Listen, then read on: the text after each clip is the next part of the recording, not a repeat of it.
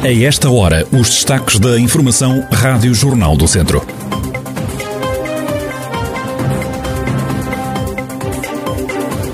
PS denuncia voto antecipado ilícito nos lares em Castro Daire. Já em Povolide, a GNR foi chamada à reunião da Assembleia de Freguesia. Todos os detalhes para conhecer já a seguir. Bares e discotecas podem voltar a reabrir, mas é necessário à entrada mostrar o certificado de vacinação. O documento vai passar a ser obrigatório para visitar idosos em lares e doentes em hospitais. Esta noite, os claustros do Museu Nacional de Grão Vasco recebem um espetáculo que junta música e poesia.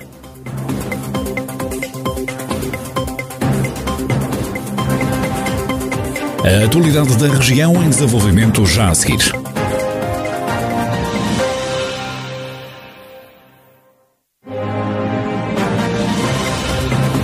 Noticiário Rádio Jornal do Centro, edição de Carlos Esteves. O Partido Socialista denuncia voto antecipado ilícito nos lares de idosos em Castordeiros. O presidente da Conselhia Local, Horácio Ribeiro, explica o que se passou. Em primeiro lugar, começou uh, por uma comunicação irregular sobre os procedimentos uh, do voto antecipado, em que a nossa candidatura apenas foi informada de uma data, não sendo notificada das operações de voto antecipado, eh, como uh, define a Lei Orgânica 3 2020, de 11 de novembro, com as alterações da Lei Orgânica 1 de 2021, de 4 de junho, que regulam este regime excepcional de voto. Depois, o próprio registro consideramos que foi irregular, a nossa assessoria jurídica considera que também foi irregular, o registro das pessoas para voto antecipado, em que refere concretamente no artigo 4 eh, que o requerimento é feito pelos eleitores e não por eh, pessoas terceiras, a não ser eh, medidas de procuração e, e aí teria de ser feita junto da Junta de Freguesia, que não foi o que aconteceu. As críticas dos socialistas não se ficam por aqui. Depois também o próprio acompanhamento uh, de voto uh, eleitoral, a nosso ver, este, este regime uh, que prevê esta esta, esta eleição, a título excepcional, não prevê qualquer acompanhamento, até porque os pressupostos uh, que prevêem o acompanhamento em, em, em, votação são, são, são muito específicos e tem que haver uma mesa da Assembleia Eleitoral, coisa que não existia. A candidatura do PS à Câmara de Castro Daire promete ainda recorrer a todos os meios disponíveis para fazer cumprir a lei. A Rádio Jornal do Centro aguarda ainda uma reação do Presidente da Câmara de Castro Daire eleito pelo PSD. A GNR foi chamada na segunda-feira à noite a uma reunião da Assembleia de Freguesia de Povolide, em Viseu, depois de se ter registado uma confusão sobre quem podia ou não entrar na sessão. Fernando Florentino, membro da mesa de Assembleia de Freguesia e candidato PS à Junta, conta o que é que se passou. Portanto, a reunião eh, foi marcada para as nove da noite, eram duas reuniões, uma de junho e outra de setembro, e quando nós chegamos à, à sede da Junta, o Sr. Presidente da Junta não deixou entrar a população. Se estamos em democracia as reuniões são públicas, devia ter deixado entrar, porque a convocatória não tinha qualquer restrição. Na convocatória não dizia que era restrita X pessoas, que era preciso levar máscara, a convocatória é normal. Se é normal, a, reunião tinha que ser aberta a toda a gente. Em protesto, os eleitos pelo PS não entraram na reunião da Assembleia de Freguesia de Povolite. Como protesto, não entramos na, na sala da, da Assembleia de Freguesia, não entramos, eh, portanto, eh, porque achamos que se as reuniões são públicas, são para toda a gente, e o nosso disparate, que nosso, da, da malta do Partido Socialista pertence à Assembleia, podiam entrar duas pessoas mais. Quando nós vimos sair cinco pessoas já dentro da sala, cá para fora depois, depois da confusão, já estavam lá cinco pessoas ligadas à lista do, do, do PSD. Isto é uma, é uma vergonha autêntica, é uma, é ditadura. Nós protestamos, a GNR foi chamada ao local, por conta do, dos acontecimentos, eu prestei declarações, prestou o Presidente da Assembleia, prestou o Presidente da Junta. Portanto, em princípio nós ainda não, não fizemos queixa, vamos, ainda estamos a tempo também de a fazer.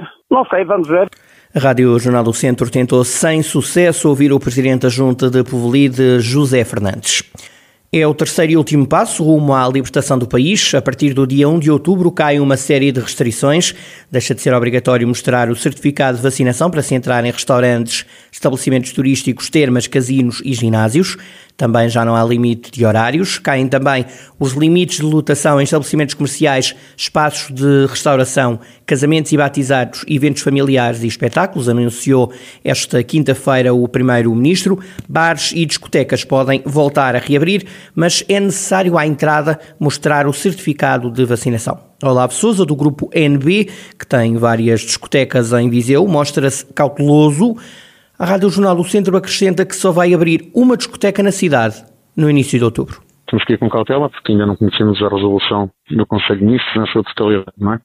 Se há algum tipo de restrições, tirando, obviamente, a certificação de vacina ou o teste negativo, mas eh, estando tudo normal, vamos reabrir, obviamente, a discoteca, uma delas, porque as outras carecem de, de algumas obras, porque as casas estiveram muito tempo paradas, têm alguns danos uh, estruturais que é preciso corrigir, mesmo na parte dos equipamentos informáticos e de som, também muitos terão que ser testados, obviamente, e só a posterior é que, é que conseguirei abrir. Uh, mas sim, em Viseu pelo menos o ICE vai trabalhar, porque já estava a trabalhar no formato que nos era permitido, e tem todas as condições para fazê-lo sem que seja necessária qualquer tipo de intervenção. Nos permitem abrir dia 1, dia, dia 1 fazemos uma grande festa de abertura. Olavo Souza diz que teve milhares de euros de prejuízos. Os empresários da noite que estiveram mais de um ano e meio fechados continuam a reclamar apoios do Estado. Os nossos prejuízos ninguém nos tira. O Governo, por nos deixar abrir, não nos vai retirar o prejuízo que tivemos ao longo deste ano e meio. Não é? Aliás, temos alguns prometidos há vários meses que nunca nos chegaram e temos estes meses todos, não só na parte das rendas como na parte de, de estar encerrado, todos os custos inerentes que isso tem, né? porque os custos fixos mantinham grande parte deles. Eu pessoalmente, em termos de pessoal, não tinha muitos, mas, mas tenho colegas meus, por exemplo, que, que andaram a aguentar o pessoal este tempo todo. Né? O que se pagou de layoff até ao fim do ano, que foram cerca de 30% do salário do, do trabalhador, foram assumidos por essas empresas e a Segurança Social irem aspas. Né? e, portanto, como deve calcular, há muitos prejuízos que o Estado vai ter que nos ressarcir. Para além de bares e discotecas a partir de dia 1 de outubro para visitar idosos em lares e doentes em hospitais, é também preciso mostrar certificado de vacinação. O mesmo acontece em relação a grandes eventos culturais e desportivos. A máscara continua obrigatória em lares, hospitais, transportes públicos, grandes superfícies e nos espetáculos.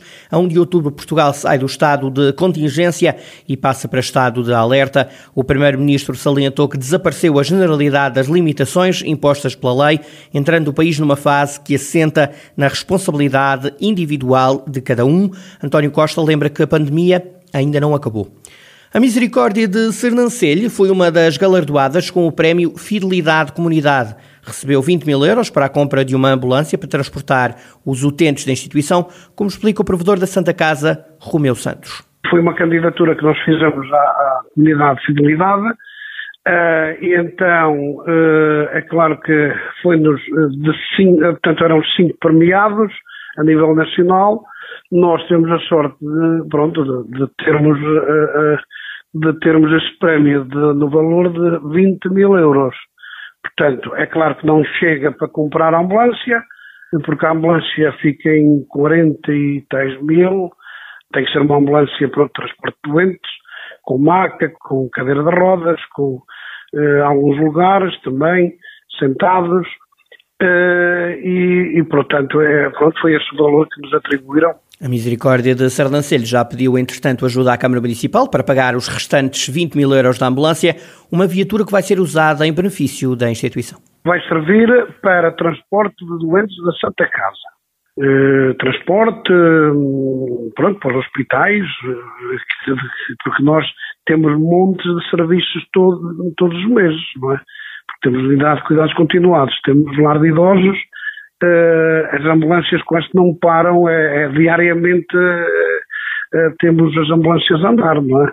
Dos bombeiros. Em vez de ser os bombeiros a fazer os serviços, vamos passar a fazê-los nós. Romeu Santos, provedor da Santa Casa da Misericórdia de Sernancelho.